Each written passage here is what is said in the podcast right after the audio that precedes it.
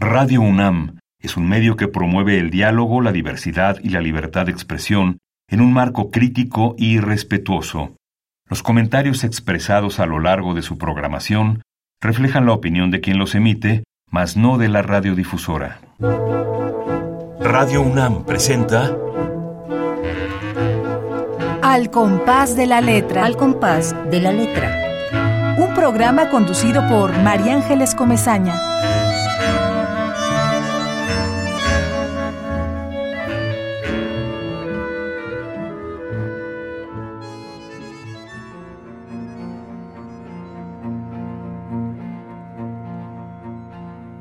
Reconstrucción de Frankenstein. La vida se rompió cuando te fuiste. No ha vuelto a ser la misma. A pesar de coserle parches de saltimbanquis o resanar con barro de buenas intenciones sus manos astilladas. No ha servido de nada rociar bálsamo en las sonrisas tristes, ni soltar las pequeñas palabras para que vuelen alto. Se ha vuelto a fracturar todo mi mundo, sostenido en andamios de utilería. Debo afilar ahora mis mejores coartadas, cubrirme con sayal y tomar el callado y las vituallas, porque el camino es largo y tu reciente exilio, veleta que arde en el fuego de mis días.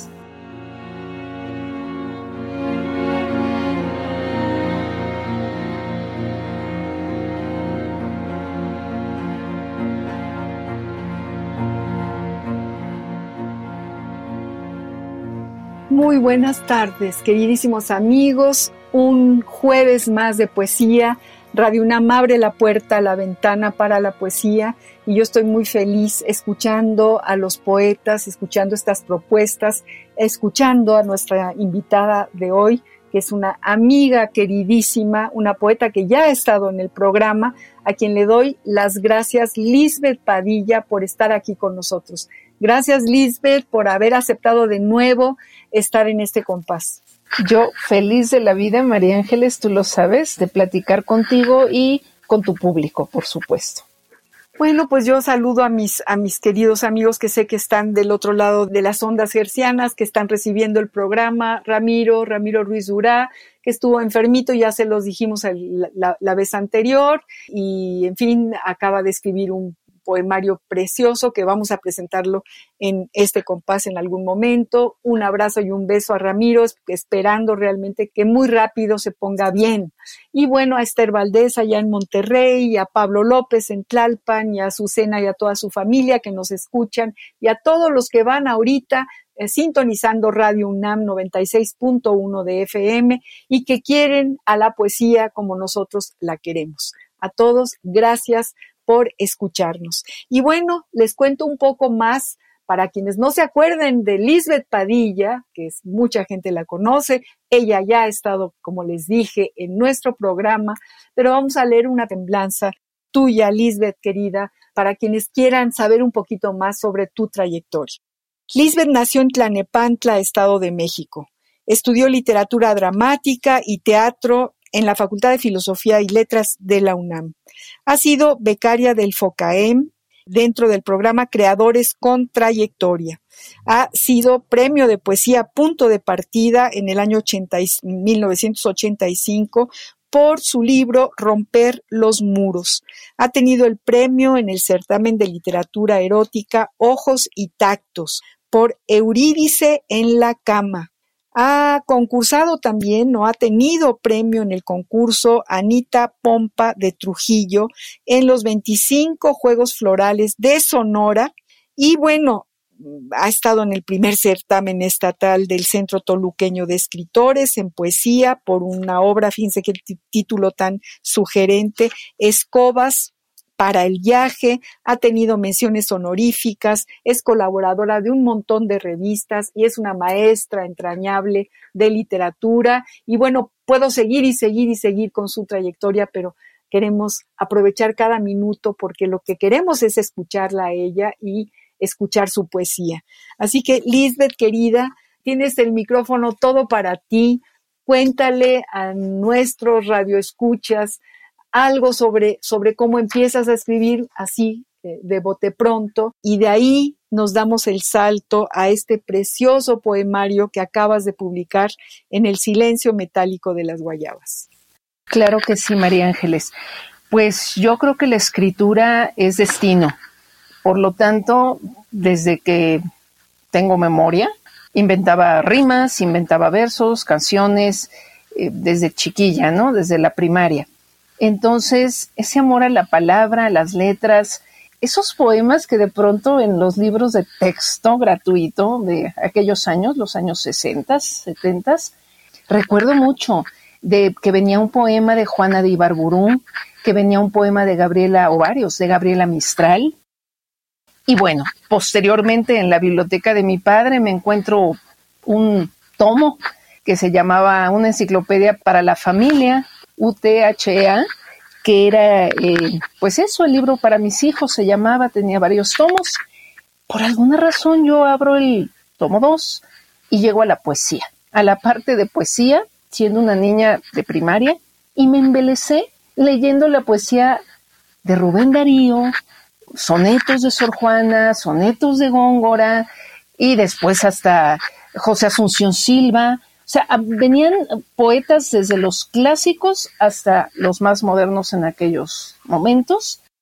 Y esa niña se ponía a leer los fines de semana esos poemas y yo pienso que de algún modo me afinó el oído, ¿no? Un poeta debe ser armónico, busca el ritmo, como, como decía Ezra Pound, ¿no? La respiración, eh, la respiración de tu emoción es la que va llevando la cadencia de, tus versos. Y bueno, ya llegando a la universidad, pues este, tengo la suerte de entrar al, al taller de Juan Bañuelos y allí fue el descubrimiento de grandes autores y de grandes amigos, además, amigos que hasta la fecha sigo, sigo viéndolos. Yo siempre te digo que te conocí justamente en aquellos encuentros fantásticos de poesía que se, que se, que se, hicieron en los años 80 del siglo pasado. Homero Aridgis los organizaba y tú ahí muy jovencita fuiste justamente con Bañuelos. Yo recuerdo perfectamente cómo platicabas con Bañuelos y cómo le preguntabas a Bañuelos qué le parecía lo que se estaba leyendo en, aquel auditorio mágico de Morelia. De Morelia. Con mis amigas poetas nos organizamos, dijimos, es que está el Festival Internacional de Poesía en Morelia, no podemos quedarnos aquí. Y nos fuimos varias amigas, Miriam Adelman, Delia Cabrera, Teresina Ribeiro, Nora, nos fuimos a Morelia. Y fue un placer descubrir a poetas tanto internacionales como nacionales, porque allí conocí a Jorge Esquinca y por supuesto te conocí a ti y compré los folletitos que, que, habían impreso y fue una experiencia literaria y vital que, no, tiene no, ha vuelto, no hemos vuelto a tener algo de esa dimensión porque ah, Ángel González vino, Ángel Premio Príncipe de Asturias, estaba en este encuentro. Había poetas eh, griegos, poetas eh, de, cubanos, cubanos, efectivamente. De acuerdo, eh, sí. Nicaragüenses, en fin, aquello era verdaderamente una, un, verdadero agasajo de poetas y de, y de personas, de personas entrañables. Lisbeth Padilla, yo estoy muy feliz de que estés conmigo porque tú sabes que te quiero muchísimo y además te admiro como poeta me viste tu libro, tu pequeño, pequeño en tamaño, poemario en el silencio metálico de las guayabas. Lo tuve tres o cuatro días ahí juntito a mí en mi escritorio, le miraba el título y tenía muchas otras cosas que hacer y le miraba el título. Y un día dije, ya, ya me siento esta tarde, eh, me tomo un cafecito y me pongo a leerlo. Y tú no te imaginas, queridos amigos, se los digo a ustedes y se lo digo a Lisbeth, la impresión increíble que es leer un poemario que te llega al fondo del alma, que eres capaz. Yo me olvidé de que tú lo habías escrito y me metí en el paisaje de un poemario que me hablaba a mí directamente, que me estaba describiendo, describiendo mis duelos, mis ausencias, mis maneras de decirle adiós a la gente querida.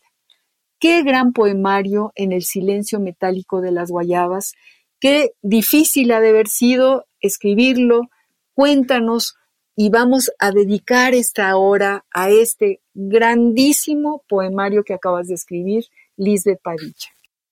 Pues mira, María Ángeles, como hablaste bien de los duelos, eh, es un libro dedicado a la memoria de mi padre, Federico José Padilla Díaz de León, pues del cual yo recibí el amor a las letras, a los libros, a las bibliotecas, a los viajes y sobre todo a la espiritualidad. Entonces, cuando él parte, el dolor, sabemos que los artistas podemos hacer catarsis a través de, de, los poemas y del arte para sanar ese dolor. Y así fue como de 2009 a la 2015 se fue gestando este pequeño poemario, como bien tú dices, donde no quise alargar más porque lo que tenía que decir ahí estaba. Y entonces sí, ha sido un librito, una plaqueta con, gestado con mucho dolor, pero al final de cada gema, como yo siento que, logré pues eh, afinar lo imperfecto de, de lo humano para tratar de tocar lo divino que es trascender esta vida, ¿no? Como lo hizo mi padre. Y escuchamos este primer poema que leíste al inicio del programa, Reconstrucción de Frankenstein, que bueno, el título es, es ya tremendo, pero después la vida se rompió cuando te fuiste, no ha, no he vuelto, o no, no ha vuelto a ser la misma, a pesar de coserle parches de saltimbanquis. Es decir, vas, vas hablando con él, le hablas al oído, nos hablas al oído a nosotros mismos. Sí, María Ángeles, y ese título, Reconstrucción de Frankenstein, pues habla directamente de, pues de mí, porque los hijos creemos ser muy, muy buenos y muy nobles y hacemos nuestra vida y buscamos nuestra libertad y, la felicidad y los sueños, etcétera, sin darnos cuenta que muchas veces dañamos ya en lo más hondo del alma a nuestros padres, en esa búsqueda de nuestra libertad. Entonces sí, es un poco yo Golem, yo Frankenstein, yo, pues sí, monstruo. a final de cuentas, que bueno, vamos caminando por esta vida y tratamos de, moldearnos lo mejor. Como, terminas este poema? Porque el camino es largo y tu reciente exilio, veleta que arde en el fuego de mis días. O sea, es, es fuertísimo. Hay algo bien importante y además este, e, en la presentación de este libro que ya se presentó en, en la sala Villa Urrutia, que fue lindísima con Carmen Nosal, a quien queremos mucho también. Bueno, eh, eh, tú nos hablabas justamente de este gran personaje que era tu padre, de este hombre que además tú hiciste un libro de sus escritos que bueno, puede ser de, de, mil páginas, algo así nos decías, nos hablabas del alma de tu padre. Cuéntanos de ese librote que tú reconstruiste. Sí, me lo dejó en en la mesa puesta, la verdad, porque esas eh, 1400 cuartillas que, que yo transcribí y que imprimí dos veces en mi pobrecita impresora casera, me hizo conocer realmente a mi padre. Cuando él fallece, yo empiezo a recuperar los documentos de su, archivo, de más de 90 carpetas, muy ordenadas, mis años de primaria, el Club de Leones, una tras otra, tras otra, con ese orden, que yo creo que tiene que ver mucho con, con lo divino, o sea, porque tiene que haber un orden, de algún modo me em, empujó a hacerle el libro que él siempre quiso hacer y que por falta de tiempo no lo realizó. Entonces yo me puse muy feliz de poder, después de, me tardé ocho años en trabajarlo, poder imprimir cinco ejemplares para, las, para la familia.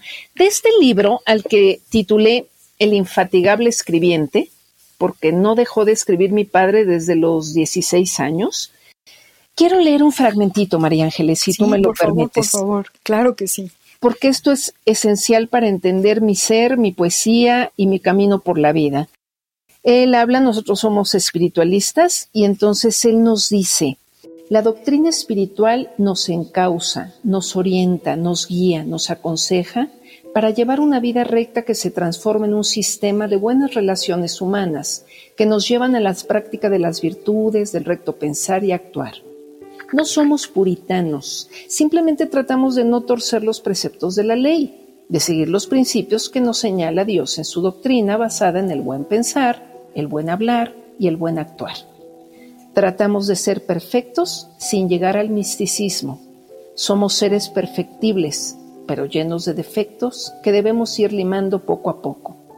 Simplemente debemos luchar siempre por ser mejores, por portarnos lo mejor posible para irnos acercando al camino del bien, del respeto a los demás, de la ayuda al semejante, sentir el dolor ajeno y tratar de amortiguarlo, dar de comer al hambriento y de beber al sediento, comprender al que ha torcido el camino y levantar al que ha caído, al que ha sido arrastrado a senderos torcidos, sobre todo hoy, que nos rodea tanta maldad, tanta hipocresía, tanta bajeza.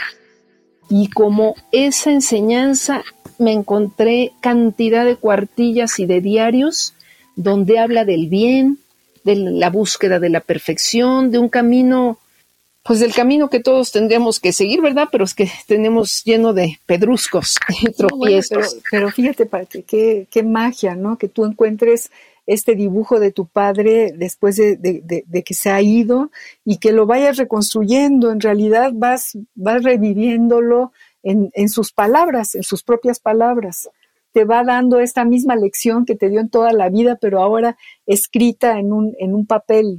Así es, cuando sus acciones fueron la mejor guía ¿no? Veíamos lo que tocaban a la puerta y siempre salía con un pan, salía con unos zapatos que ya no usaba, siempre estuvo este, dando y dando y dando. Los vecinos decían, ay, el señor Padilla. No, él fue, o sea, lo que hablaba, lo que pensaba, también lo actuaba.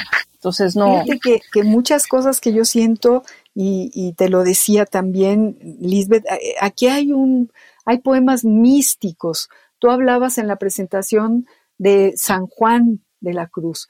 Yo también eh, pensaba en Santa Teresa cuando leía algunos de tus poemas, porque hay, hay una suerte de, de, misticismo muy profundo en todo lo que tú estás diciéndole a tu padre y diciéndonos a nosotros que te leemos. Cierto. Esa columna vertebral, que es la doctrina que él me mostró, bueno, mi madre y él, he tratado de que sea como este los ópalos en un poema digo, ¿no? Sigo los ópalos como buscar este seguir las piedritas o las migajas de pan de los del cuento de Hansel y Gretel, o sea, seguir, seguir esa, esas huellas. La poeta Lisbeth Padilla que está con nosotros, mi amiga querida, mi poeta querida, seleccionó una palabra como todos los poetas que llegan al compás de la letra, que tiene que ver con lo que estamos hablando. La palabra que Lisbeth eh, decidió para, el, para la ruta del compás de la letra es la palabra contemplación. Me encanta, me encanta la sonoridad de la palabra Lisbeth, me encanta lo que significa la palabra. Y si leemos el diccionario del español de México, del Colegio de México, también nos vamos a encontrar que está muy bonito lo que dice sobre la palabra contemplación. Vamos a escucharlo. La ruta de la palabra.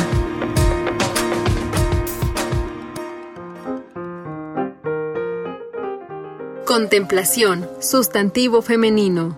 Observación atenta, tranquila y generalmente placentera de alguna cosa. La contemplación de un paisaje.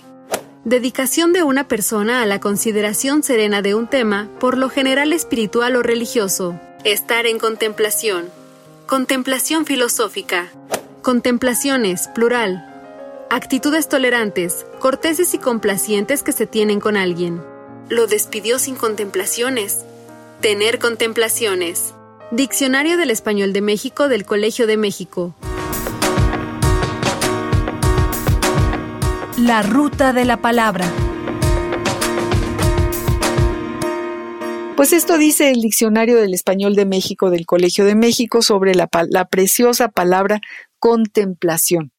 Cuéntanos tú por qué seleccionas esta palabra y, qué, te, te evoca, por qué la traes a este compás, Lisbeth. A mí me parece que todo artista, y hablo también de los científicos que son artistas en su campo, viven continuamente ese estado de contemplación, María Ángeles. No es posible poder comunicarle a los demás estos descubrimientos si no fuera a partir de un silencio y una soledad profundos en los que el ser artista, el ser poeta, entra constantemente. Para tu programa me puse a revisar el genial, el amado Rilke, que tiene, a mí me parece, muchas ideas que comparte sobre, sobre este momento, sobre este ver, pero es ver más allá, ¿no? El contemplar. Y en los cuadernos de Malte Laurence Bridge, él nos dice una frase que leeré. Aprendo a ver, no sé por qué, todo penetra en mí más profundamente y no permanece donde hasta ahora todo terminaba siempre. Tengo un interior que ignoraba. Yo creo que el artista, el verdadero artista o el que está caminando para hacerlo, debe aprender a ver. Y hablo de un contemplar hacia afuera, pero sobre todo hacia adentro. O mirar ese afuera para introyectarlo. Entonces, puede, puede tocarse la parte, por supuesto, sagrada y divina de la contemplación, porque, como dice Rilke, también lo voy a traer a colación y voy a leer otro fragmentito, dice, cuando en mi retorno de una honda inmersión en cosas y animales, deseaba una dirección dentro de la humanidad, resulta que me encontré delante lo de después, la angelidad. Sí, eso angélico, eso divino, eso lejano a lo profano, es lo que en esos momentos, creo yo que también de la inspiración, ¿no? De la otredad, de, de, llegar a, a esos meandros tan profundos del ser y del espíritu, es donde encontramos, como diría Lorca, esos diamantes, esas joyas en ese, en ese bosque, ¿no? Entonces me parece, sí, me encanta esa palabra, me encanta la sensación que te produce, la sabiduría que te regala, la paz que conlleva contemplar. Porque además es como, en, como, como un estado, el estado de contemplación. Tienes que estar sereno, Tienes realmente que estar sereno, que dejar que te penetre pues el, el paisaje más bello, el cielo lleno de estrellas, las palabras poéticas, desde luego. Porque aquí en este libro, El silencio metálico de las guayabas, que tú escribiste para tu padre, es como sentarte en un altar, es como sentarte a la orilla de, un paisaje muy bello, donde te toca el aire y el viento y estás en un estado de contemplación y entiendes, te metes dentro de la poesía, dentro de lo que tú estás proponiendo. Porque los ojos que están mirando aquello son los espirituales. Entonces, esos ojos son más certeros, más profundos, más acuciosos. Tú como poeta lo sabes, que esos instantes son beatíficos, o sea, son excelsos, no los cambiaría uno por nada metálico, ¿no? Dinero, pues. Yo te diría, léenos huérfana, mirra, léenos hormiga hilandera, léenos nuevos silencios, léenos el vals y el búho, léenos algo de este maravilloso poemario Lisbeth, que de veras lo hago mío, lo tengo aquí, lo voy a tener siempre porque, porque me salva, me cura. También la contemplación cura y, el, y la poesía escrita como tú la escribiste, con toda la verdad y el dolor, porque qué difícil, qué difícil poder decir lo que dices y poder despedir a alguien tan amado y tan querido con todas estas palabras que lo añoran y que le hacen un gran homenaje a su propia vida eso que dijiste, que cura, sí, el arte cura, y lo sabían muy bien los trágicos griegos, ¿no? La curación, la catarsis, la, la limpia de, de, de, de, emociones que están, que si se quedan dentro de uno, nos asfixian, nos intoxican, nos envenenan. Entonces, sí, gracias a la palabra, en mi caso, pues exorcicé, ¿no? Esos, a esos demonios de la Dios que a final de cuentas, fíjate, creyendo, bueno, con mis creencias en, en, no hay barrera entre los que pasaron al más allá y nosotros, porque en los sueños también mi padre se acercó a mí no es un sueño de mi mente, sino un sueño espiritual, sueños espirituales.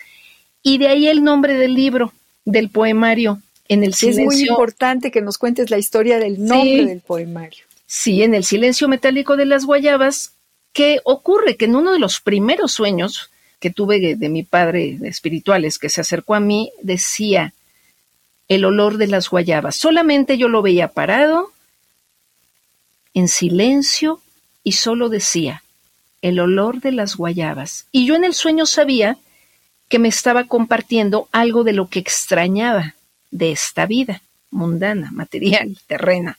Entonces ya pasaron los años, eso fue en 2009, eh, le voy construyendo el poemario, mm, yo le había puesto otro título, Los besos de la muerte, un verso de Juana de Ibarburú, y de pronto estoy leyendo Paradiso de José Lezama Lima y me llega un fragmento donde este Fronesi está hablando de su casa y entonces en una línea dice esta hermosa imagen en el silencio metálico de las guayabas. Yo dije, este va a ser la frase, el título de mi poemario.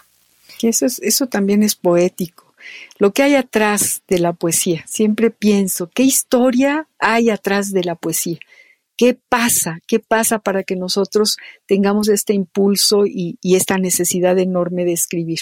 Y qué maravillosa historia la de este título. Bueno, es magia pura, este, mi querida Lisbeth. que no existen las coincidencias. Yo pienso que todo está tan bien armado que por algo, claro, si tenemos eso, esos oídos, esos ojos abiertos, podemos descubrir esos hilos conductores, ¿no? Que se nos presentan. Vamos a ir a una pausa musical que además es una pausa que Andrés, tu hijo, nos hizo favor de decirnos que la pusiéramos en tu programa. Yo no lo había escuchado y me encanta, me encanta.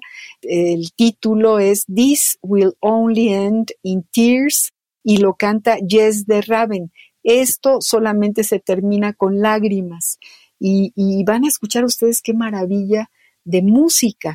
Pero antes de la música, yo quiero que tú nos leas uno de los poemas para que ya vayamos decantando toda esta poesía del silencio metálico de las guayabas. E inmediatamente después, queridos amigos, querida Lisbeth, vamos a respirar hondo y vamos a escuchar a Yes de Raven con esta música maravillosa. ¿Qué nos vas a leer, Lisbeth?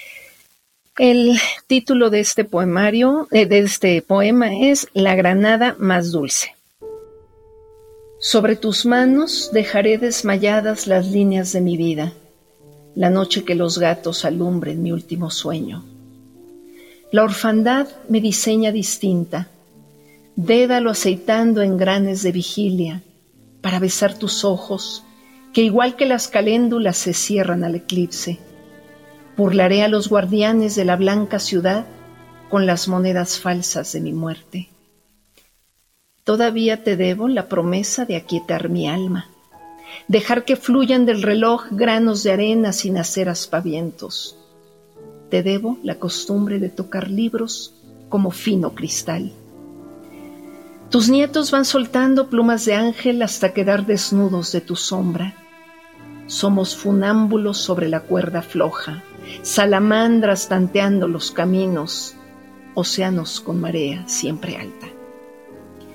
Yo he visto que en las noches te acercas a nosotros a coronar los llantos con tu beso de luz, a verter bálsamo sobre la herida abierta.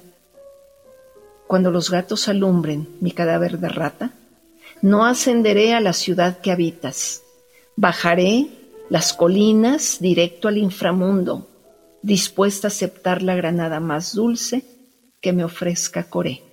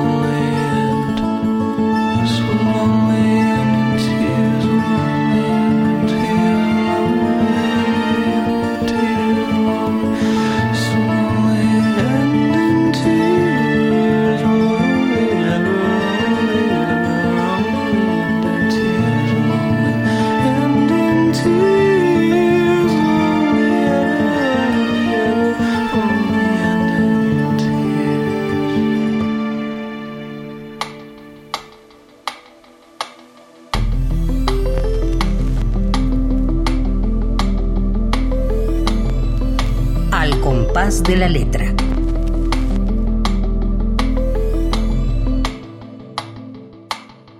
Queridos amigos, acabamos de escuchar esta magnífica pieza musical de Jess de Raven, que yo no conocía, Lisbeth, que el hijo de Lisbeth Padilla, que es nuestra invitada de hoy, nos recomendó para este programa y se lo agradecemos muchísimo porque me parece eh, que además tiene mucho que ver con lo que tú estás leyendo y con esta, eh, eh, esta temática, con, con la granada más dulce que nos acabas de leer, con e- esta belleza. Yo he visto que en las noches te acercas a nosotros a coronar los llantos con tu beso de luz, a verter bálsamo sobre la herida abierta.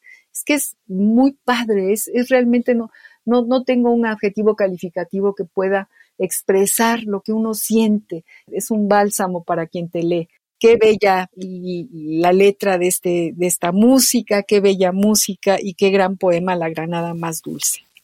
Pues mira, este, este joven eh, cantante egipcio, guapísimo además, él, como tantísimos artistas que gracias a ese estado de la contemplación logran entrar a esos océanos de, de dolor, de, de alegría, de soledad, de desolación, pero transformándolo en, en pequeñas obras de arte, ¿no? Porque pienso en Elsa Cross, pienso en mismo Amado Nervo, pienso en Owen, otra mujer Enriqueta Ochoa, Rosario Castellanos. Eh, son poetas maravillosos que por supuesto saben entrar en ese estadio feliz y divino de la contemplación para regalarnos esos hallazgos, esos poemas tan increíbles como, como también podemos pensar en este Wilde o Blake o pintores, ¿no? Como, como Bañuelos.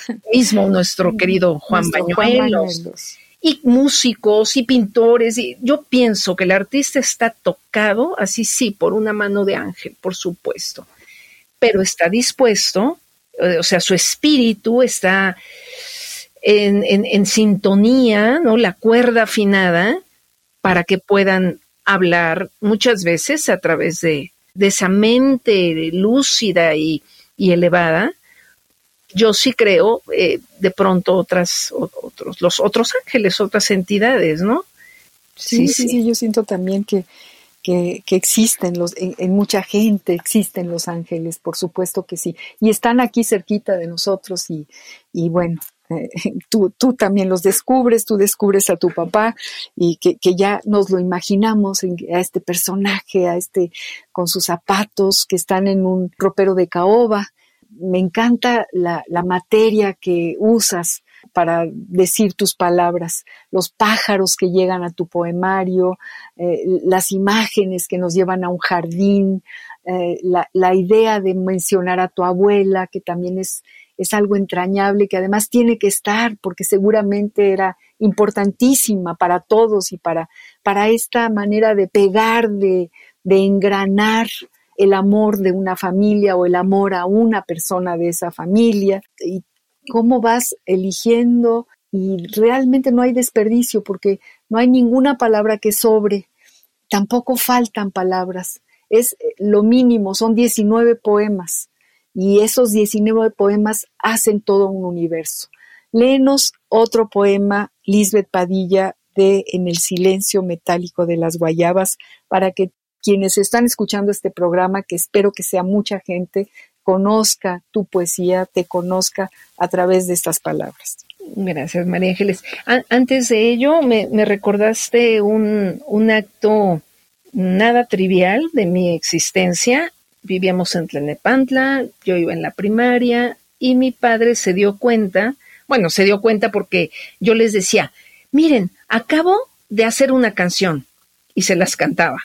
O eh, escribí un poema para mi abuelita o para la bandera, ¿no? La niña, pues lógico, ¿no? Lo que escribía yo en ese tiempo. Y mi padre, un día, me regala un cuaderno, un cuaderno de pasta dura, pasta roja, forma italiana, que conservo, que me encontré recientemente, para que yo ahí, en ese cuaderno, escribiera mis creaciones, ¿no?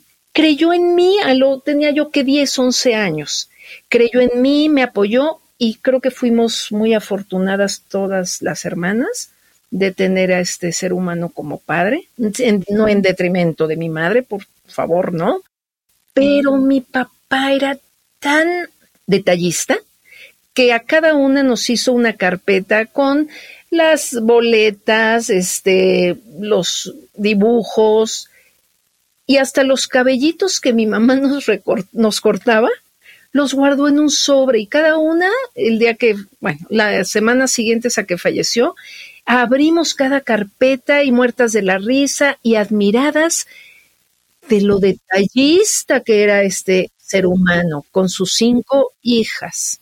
Sí, es, María e, e, es, como la fuente de la ternura, lo que nos estás contando. sí, Porque además nos haces imaginarte a ti y a tus hermanas sentadas abriendo este sobre y viendo cómo era tu chino y de qué color y, sí. qué, manera de, de, declarar su amor, cara. Y es una absoluta declaración de amor. Eso lo acabas de decir muy bien. Y por ello quiero leer este poema. Eso conecta con este es el último poema de la plaquetita, eh, se llama No me tangere y dice así, cruzad sin hacer ruido frente a esa tumba. Ahí yace el espejo de mí misma. Guardad silencio, porque en las catacumbas aún pasea el aliento del Padre que arrullaba piedras. No levantéis la voz, no respiréis con prisa. El más ligero toque de palabras podría distraerlo de su meditación. No vayáis a tocar esa lápida ni con la sonrisa. No debéis aturdirlo. No palpitéis siquiera. Cuando crucéis enfrente de esa tumba, hacedlo de puntillas, apenas murmurando los nombres de la muerte, cristalizados pétalos que besan el nombre Federico.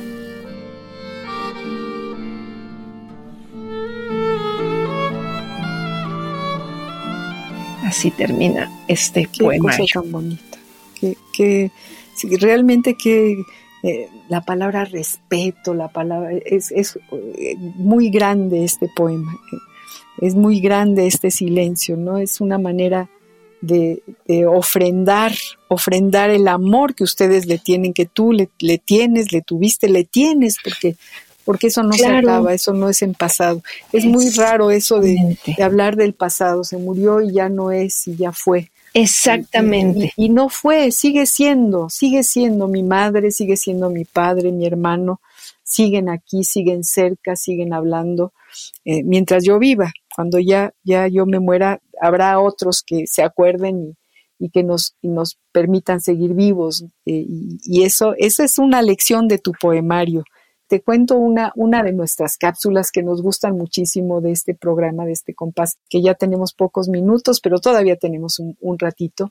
Eh, eh, es el epistolario, siempre traemos alguna carta porque nos parece también muy entrañable la intimidad del epistolario seleccionamos una muy chiquitita, muy chiquitita, y, la traigo ahorita en este momento a colación y quiero que la escuchen, queridos amigos, y que la escuches tú.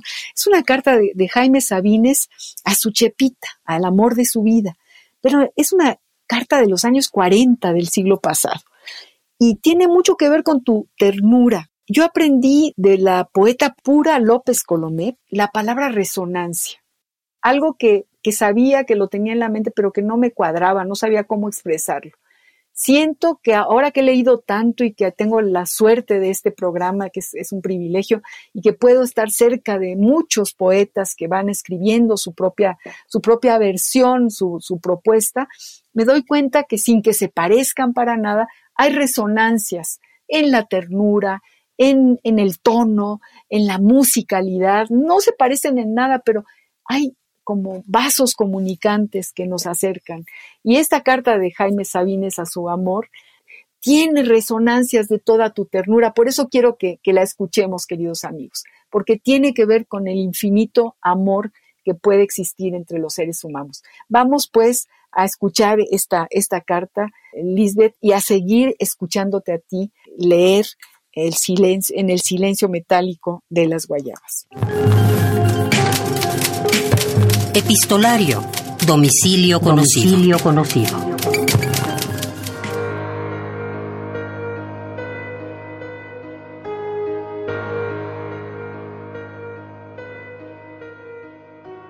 Carta de Jaime Sabines a su Chepita, agosto 5, 1948. Hagamos responsable de todo a la variación química, al peso específico, a la fisiología celular, pero no digamos la palabra desamor, no pronunciemos la palabra olvido. En todos los lugares de mi alma hay un pedazo de tu vestido, una gota de tu silencio, una huella de ti, ligera, inexorable. Quiero ser en ti, sin división posible, como eres en mí, indivisible. Quiero ser tu verdad, nuestra verdad. Que no haya dudas ya, vacilaciones. Que nos sepamos el uno del otro, a través de todo, más allá de todas las circunstancias, de todos los accidentes, en esencia, uno del otro, tuyo y mía, sin tiempo, sin distancia. Quiero ser eso que deseas, eso que ya no deseas, tu presencia en ti misma, yo, lo nuestro, lo tuyo y lo mío, lo de los dos, sin diferencia, mutuo, estricto. Jaime. Tomada de Los Amorosos, Cartas a Chepita, de Jaime Sabines.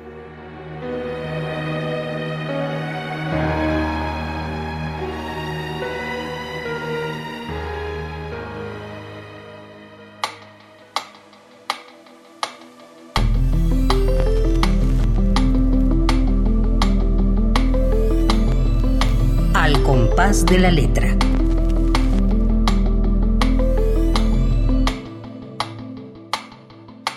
¿Qué te parece esta carta, Lisbeth? Mira, yo pienso que esa fuerza demoledora que es el amor con mayúscula es lo que mueve al poeta. Y sabemos, bueno, Jaime Sabines ha sido una de mis mayores influencias en, cuando menos al principio, pero siempre los, los seguimos este, jalando a nuestro presente, todas las influencias bienvenidas, sea Sabines, sea Octavio Paz, sea Ramón López Velarde, o, ¿no? Entonces, sí, hermosa, hermosa carta donde me hace, pues sí, reflexionar en eso. El amor con mayúscula es el inicio y es el fin. ¿no? De Y, todo. y- y- y yo, yo encuentro resonancias, yo encuentro esa ternura infinita que se logra a, a partir de la verdad y del talento. Tú tienes un enorme talento, por supuesto, para poder escribir todo esta verdad tan, tan dolorosa, tan, tan vital, porque finalmente es la vida misma que, que transcurre, ¿no? La esencia de una persona extraordinaria, entrañable como tu padre, que, que sigue viva, que transcurre en ti y desde luego en tu poesía. ¿Qué nos vas a leer de En el silencio metálico de las guayabas, Lisbeth? Un poema que se llama Geometría del Dolor. Dice así. Quise andar a tu lado para siempre, recorrer los museos con la parsimonia de los desheredados. Nos parecíamos tanto que tu perfil se dibuja en mi almohada. Nadie conoce la hora de nuestros encuentros cuando en las madrugadas vistes damasco y seda, y los fantasmas arrinconan murmullos por todas las esquinas de la casa. Incapaz de evitar tu corrupción en aquel cementerio de Santa Cecilia, no logro alcanzar el fruto de luz que dejaste oscilando en tus palabras. Mis escaleras pudren espacios ascendentes. La geometría del dolor trazó nuestros destinos en forma paralela y para siempre. Siempre. Uy, qué poema. Desde el título, Geometría del Dolor. Fíjate que cuando leo sus diarios, me doy cuenta que fue un hombre que amó, amó, fue un hombre apasionado, eh, era compositor, entonces amaba sus canciones, amó a la mujer en abstracto, amó eh, al espiritualismo, amó al prójimo. Bueno, con él sí también la palabra amor encaja perfectamente. Entonces, leo sus diarios y bueno, una servidora también este, ha amado mucho. Entonces encontré mucha similitud entre su vida porque también esos amores, tú sabes que llevan al dolor y entonces es un oscilar entre el placer y el sufrimiento y lo comprendí tanto. O sea, yo conocí a mi padre ya que lo había enterrado. Pero, pero es, por ejemplo, es precioso esto. Nos parecíamos tanto que tu perfil se dibuja en mi almohada. ¿Qué imagen, qué imagen pudiste poner en esta página, Lisbeth?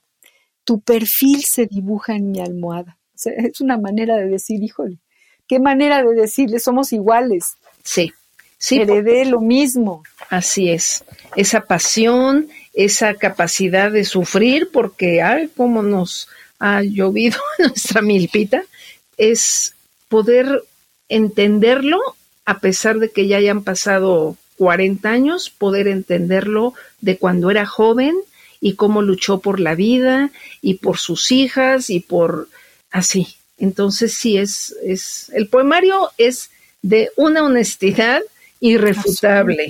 Totalmente de acuerdo. Eso no tienes ni que decirlo.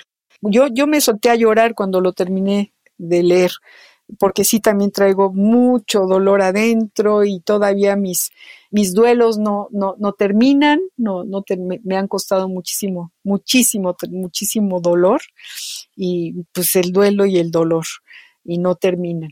Y para mí es, es muy importante tener este, el espejo de tu poesía, Lisbeth, volvemos la poesía sanadora, la poesía cura, la poesía honesta, nos hace, nos planta sobre la tierra y nos permite seguir adelante, dar, dar el siguiente paso.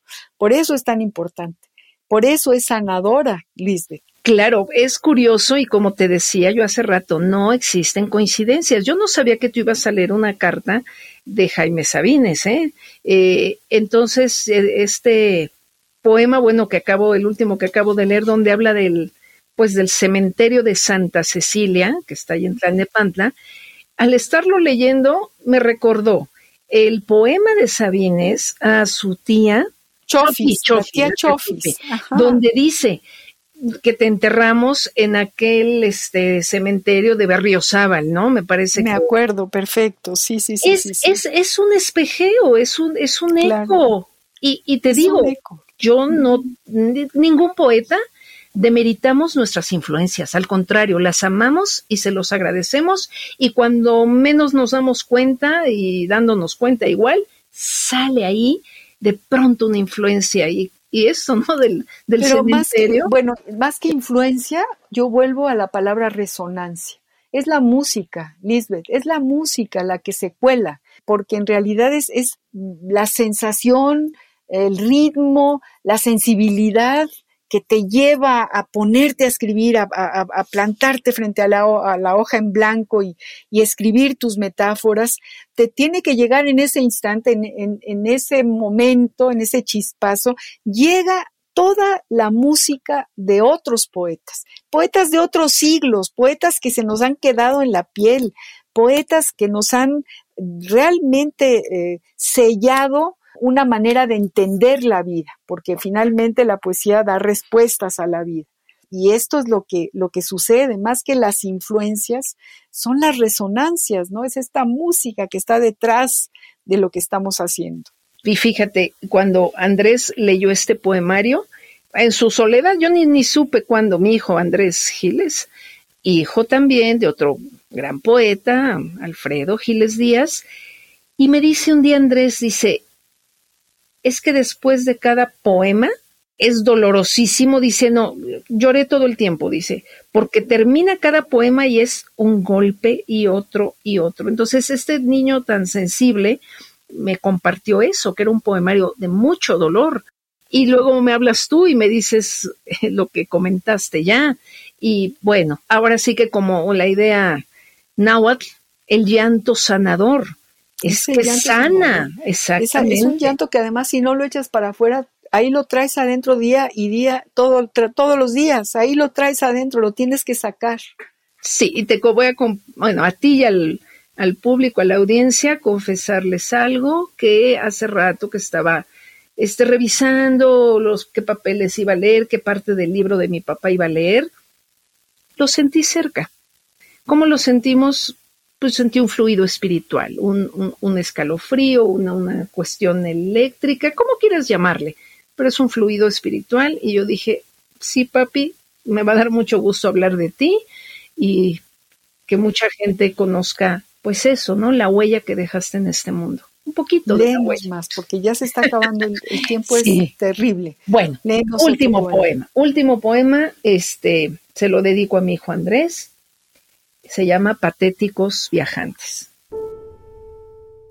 La lluvia despertó a Janitzio y lo hizo azul. Los oyameles no amortiguan mi rebuzno dentro del desamparo. Los muertos uncen sus carretas, bueyes blancos. Mi padre aceptó el yugo como se acepta un dulce. Mientras en las acacias la lluvia escurre, Andrés se encuerva dentro de una begonia. La carretera enlaza espigas como trenzas de luz. Continuaremos puliendo los dolores, deshiervando el suicidio con las frutales manos que los muertos de Pátzcuaro dejaron a las puertas de la troje. Es una belleza. Es, muy doloroso. Este, fuimos en un, día de muertos allá a Janitzio, era reciente la muerte de mi padre y cuando uno viaja y quisieras compartir con los seres amados aquella belleza, pero al no tener a la persona se vuelve pues todo oscuro. Y bueno, nace este este pero fíjate, nos llevas justo a la atmósfera, o sea, eres capaz de reconstruir una atmósfera con una sola palabra, Pátzcuaro. Ahí ya hay toda una atmósfera. Y es dolorosísimo, pero al mismo tiempo es bellísimo te puedo decir que este es un poema bellísimo. Los oyameles no amortiguan mi rebuzno dentro del desamparo, porque sí, efectivamente, el duelo trae eh, consigo... Eh, algo animal, ¿no? Y, algo animalesco. O sea, ni siquiera algo decir, ay, mi llanto, mi... no, rebuznar, o sea, lo, no sé, algo así salvaje, es, no sé. La imagen me, me gusta también, pero sí. Es... Pero esto tan bello mientras en las acacias la lluvia escurre, Andrés se encuerva dentro de una begonia. Es que es como la dulzura, la, la, con cuánta dulzura, con cuánta ternura enfrentas el duelo. Y eso, pues es precioso, porque finalmente es, es, como una caricia. Qué maravilla es la poesía y qué, qué alegría me da tenerte en el compás de la letra, eh, tenerte de nuevo cerca de nosotros y felicitarte mucho, mucho, mucho, Lisbeth, por haber escrito este bellísimo poemario que es enorme, enorme, que no le hace falta ni un poema más, que es redondo, absoluto y que nos, nos llena de, de, emoción, nos conmueve tenerlo y leer. Y yo te agradezco en el alma, de verdad, que me hayas vuelto a invitar y que pueda yo compartir con esta audiencia tan querida tuya este poemario. Muchas gracias, María Ángeles. Gracias a ti, gracias a ti, Lisbeth querida. Y estamos a punto de terminar este jueves, este pequeño tiempo para la poesía, esta hora de, que nos da tanto gusto tener y sentir y compartir con todos ustedes. Y bueno, yo, yo le agradezco muchísimo a Ivonne Gallardo, nuestra productora, a todos los que han sintonizado este ratito con Radio UNAM. Yo soy María Ángeles Comezaña y los invito el próximo jueves al compás de la letra.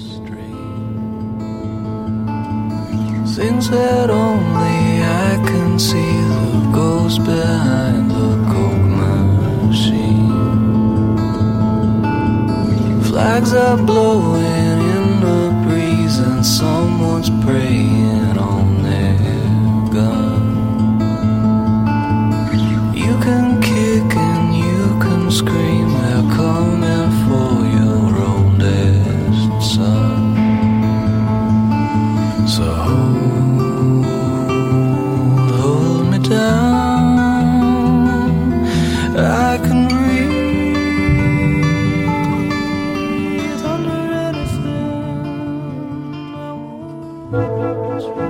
Radio UNAM presentó